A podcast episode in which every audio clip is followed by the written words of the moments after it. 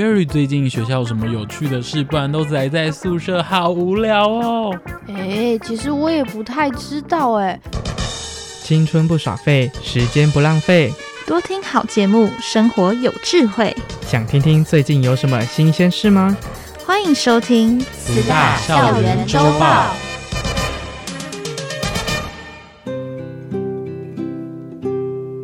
各位听众朋友，大家好。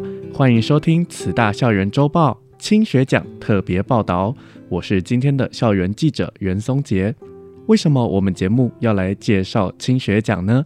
因为教育部每年都会遴选在教育业务志愿服务上表现优秀的同学，给予青学奖的肯定，还会选出绩优志愿服务团队来给予奖励。听说慈济大学每年获得青学奖的同学人数都非常多，像是今年刚公布的名单中，全国大专院校就选出了三十位青学奖得主，其中慈济大学就有十五位获奖哦。还有全国选出的七个绩优团队中，慈济大学也有两个团队获奖。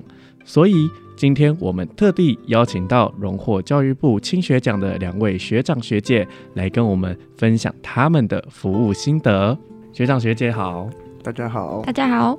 那首先我们先请学姐来做个自我介绍。好，大家好，我是慈济大学耳家系大四的同学，我叫钟玉涵，你们好。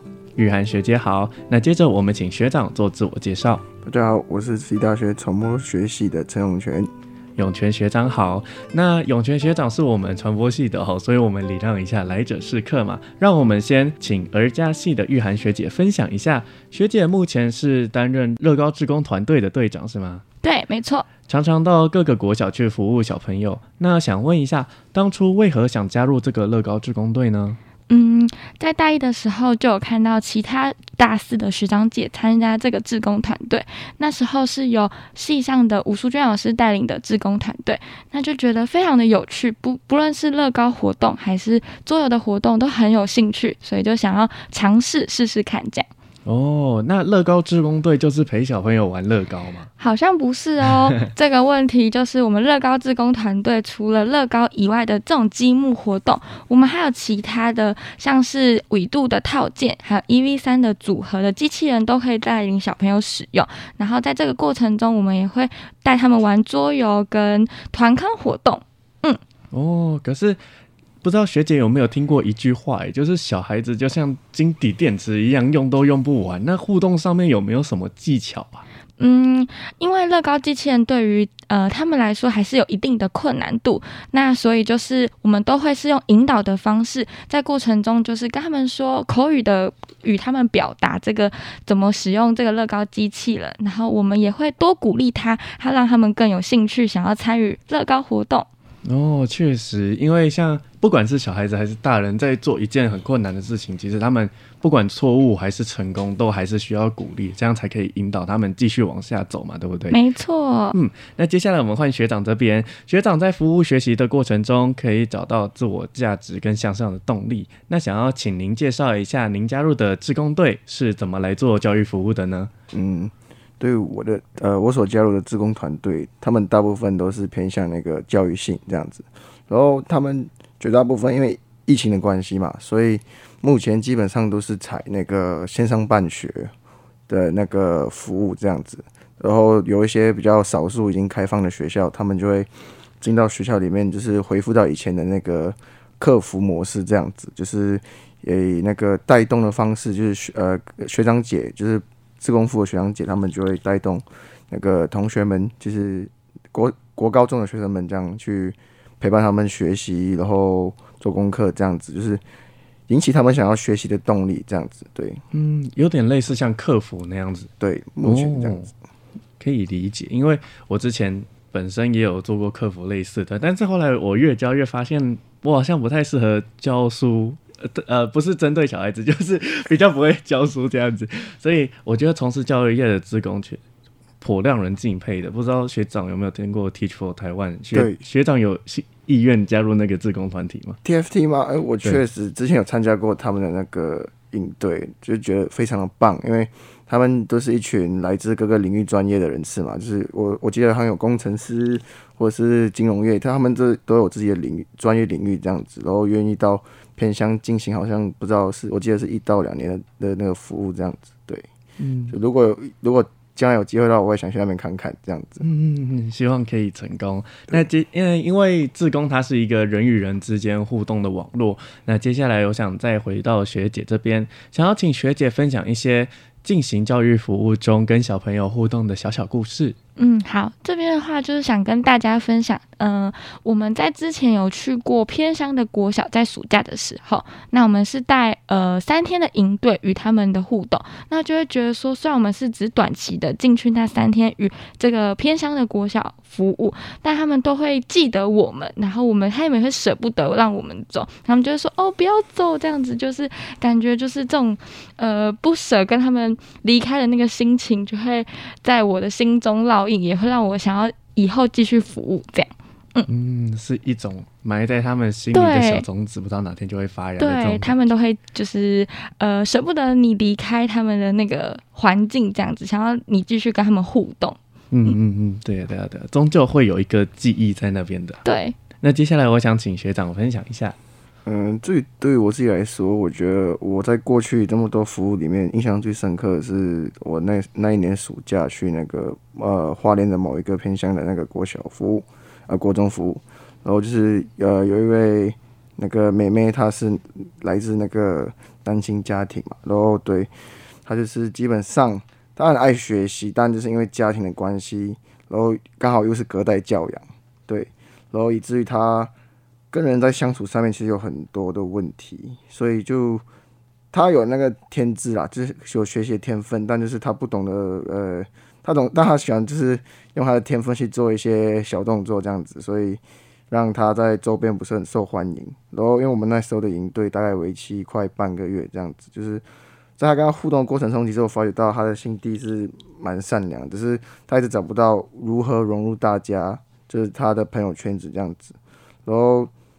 透过慢慢的陪伴跟慢慢的开导，就是在营队快结束的时候啊，其实也有让他改变他自己的行为，这样子就是让他找到一个他比较舒服的方式，可以融入他的圈子这样子。然后听说他目前现在的学习状况也蛮不错，就是虽然说对于我们来说可能只是一个服务的过程，但我会觉得我们所带给小孩子的影响力，其实我们在之后看到的话也是蛮感动的，对。对，所以有些志工他们除了本就是那那几个时间在服务之外，还会做一些后续的追踪。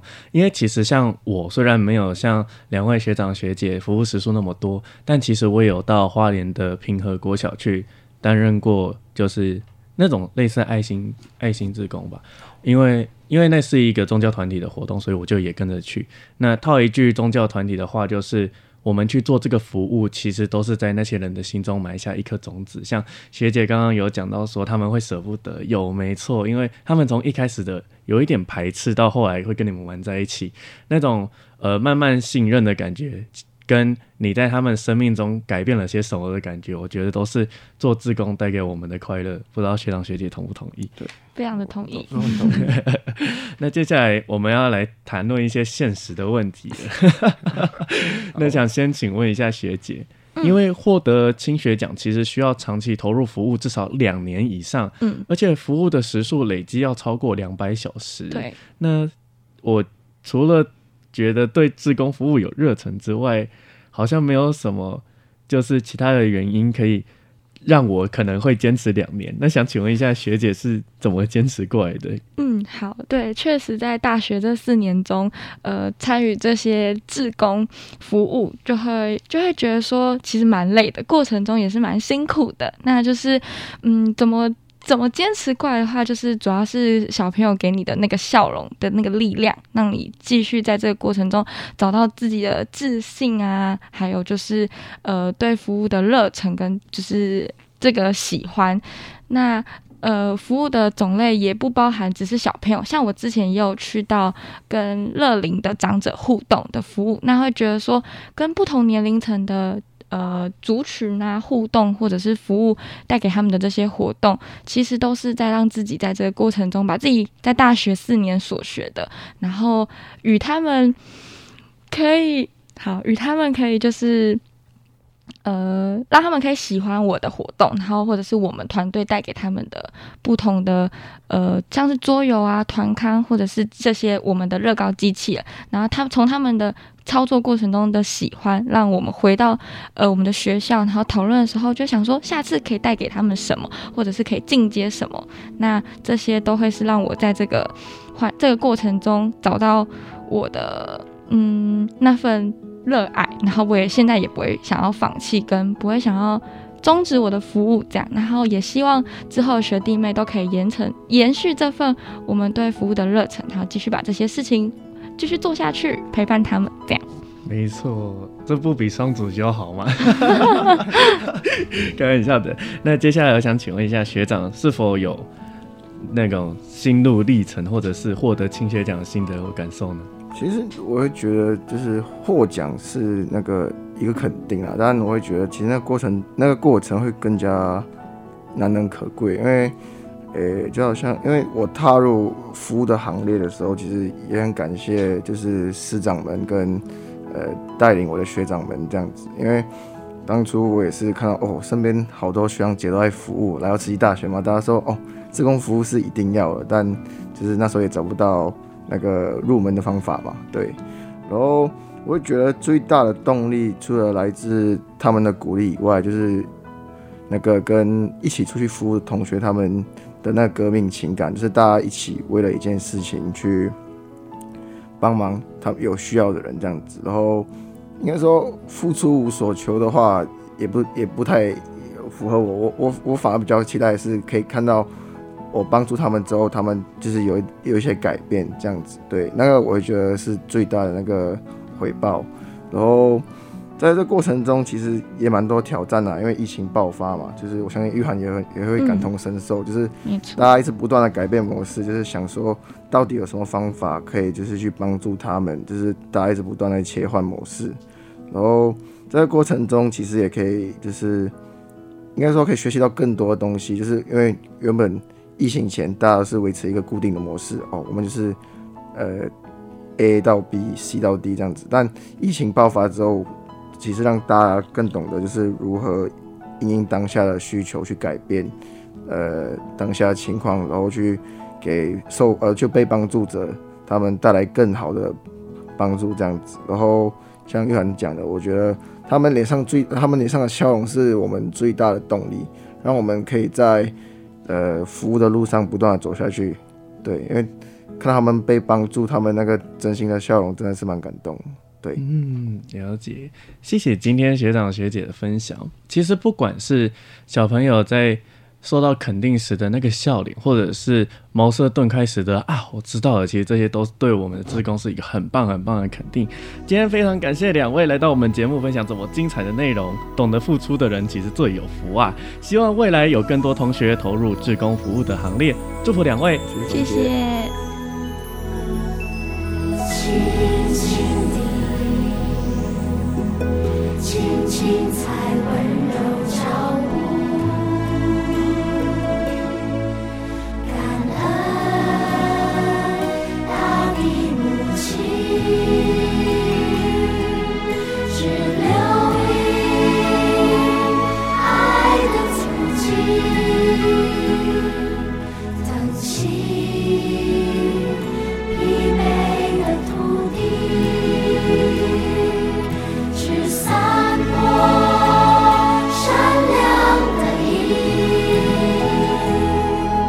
让山林静静亮起。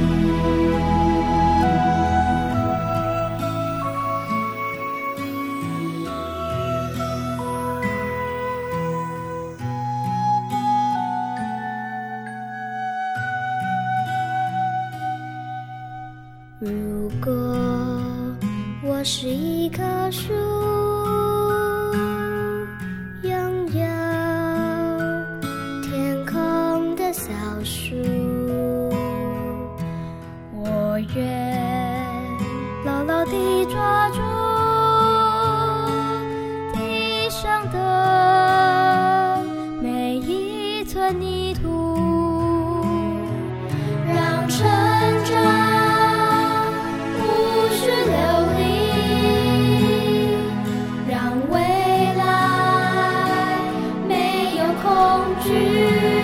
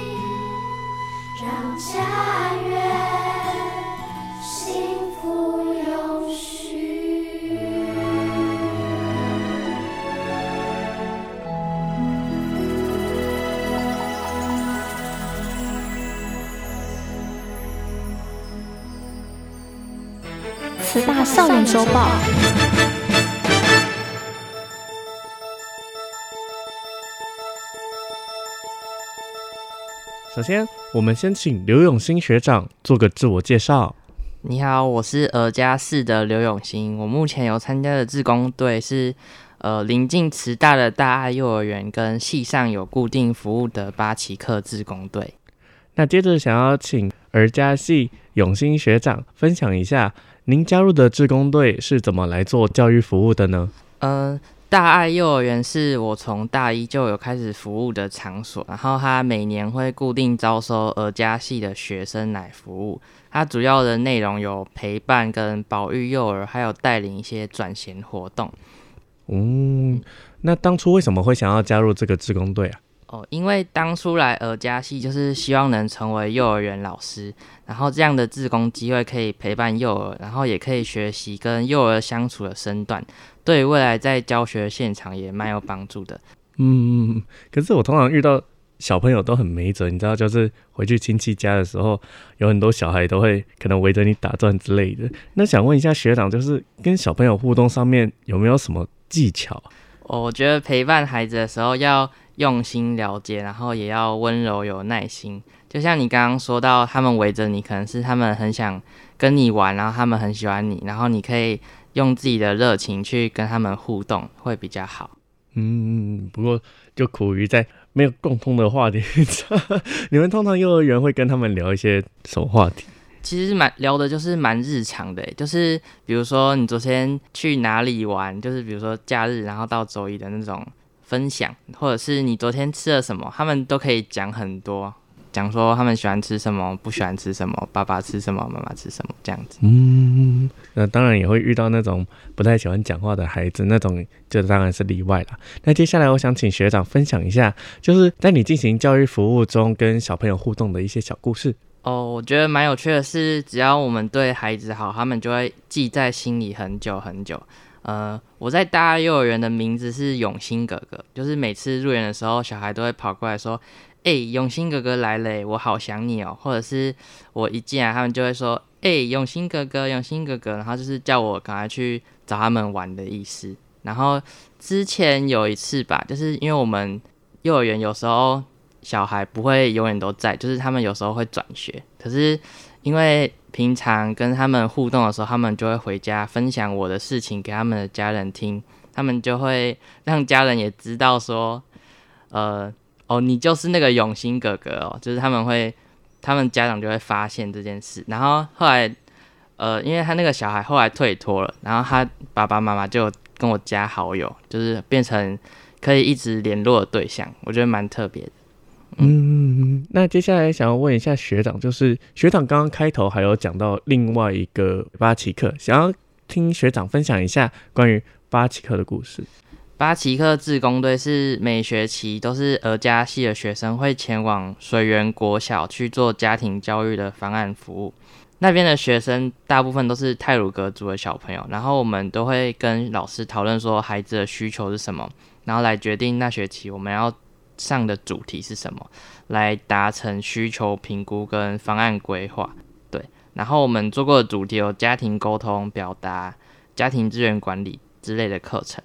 然后那时候加入志工队是希望能培养自己面对不同孩子的气质，就是每个小孩都不太一样，市区的小孩跟部落小孩也不太一样。对，那学长知道为什么这个志工团队叫做巴奇克？呃，因为。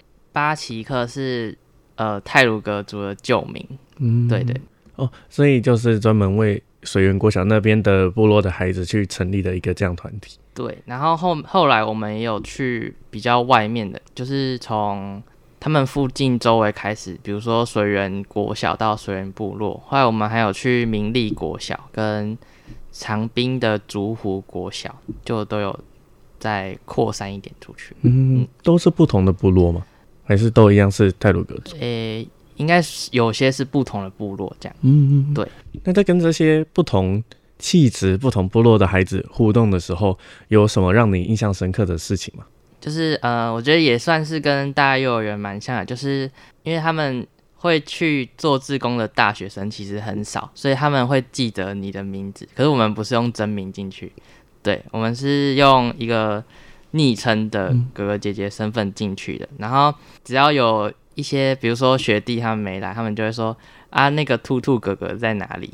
对，他今天怎么没有来？我们就要跟他说，哦，他今天有事情在忙，没办法来，他下次会来陪你。这样子，就是我们在孩子的心里是可以呃变成一个会想念的人物，我觉得是蛮特别。就是除了在自己的专业上，也可以跟服务对象有情感的连接。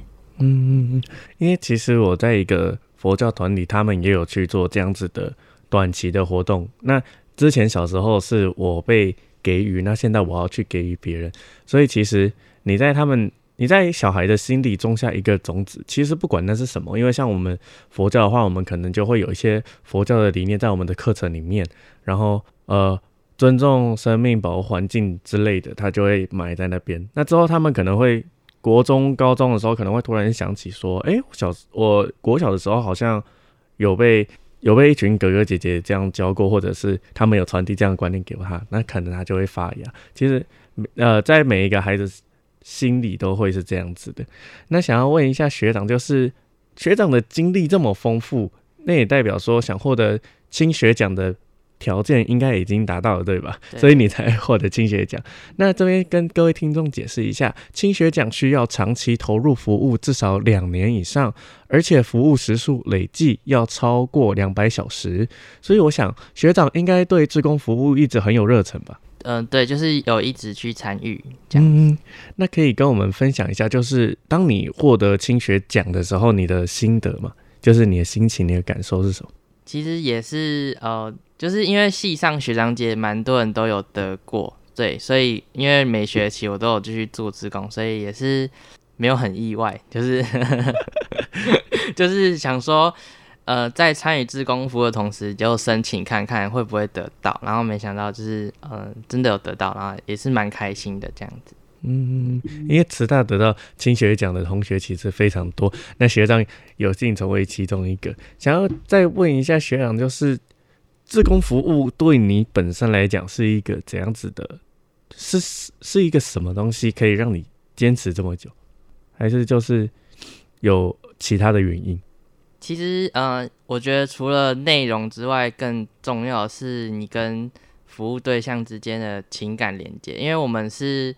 跟人比较相关的，然后也通常像我去做大幼儿园也是同一群小孩，然后去水源国小也是同一群小孩。对，比起内容，我更想会，我会更想去看看他们最近过得好不好，他们最近怎么样。嗯，对，就是会也会想他们，也会想去看看他们。听起来好像学长是一个比较，嗯。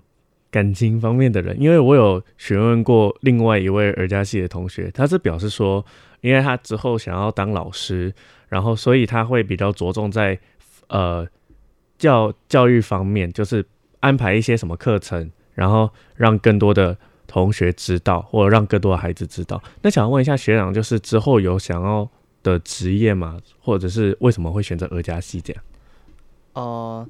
因为我之前就是呃，我大一的时候就是喜欢小朋友，所以才来读儿家系。然后我未来的话，我会当幼儿园老师。哦，难怪都是往幼儿园或国小那个方向去走。对对对，所以所以学长当志工也是大一的时候就开始了这样。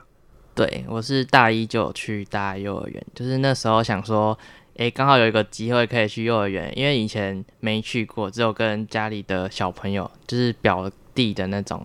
小朋友一起相处，然后就觉得蛮可爱的。然后那时候刚好有机会去，就去做做看。然后没想到蛮喜欢，就又一直做下去。嗯，我我想大概幼儿园的小孩，你应该也是看到大了。对，现在都都已经四年过去了，他们大概也嗯，该毕业的也毕业了吧，对不对？有些毕业了，然后有些就是已经跟我很熟了。当然啦、啊，就是在自工服务的同时，其实也要注重一下自己身体的健康。我们今天谢谢学长来到我们的节目现场，谢谢。我的双手界，我的双脚能让我往前追，我的眼睛看见了缤纷的色彩。我能听得到不同的音。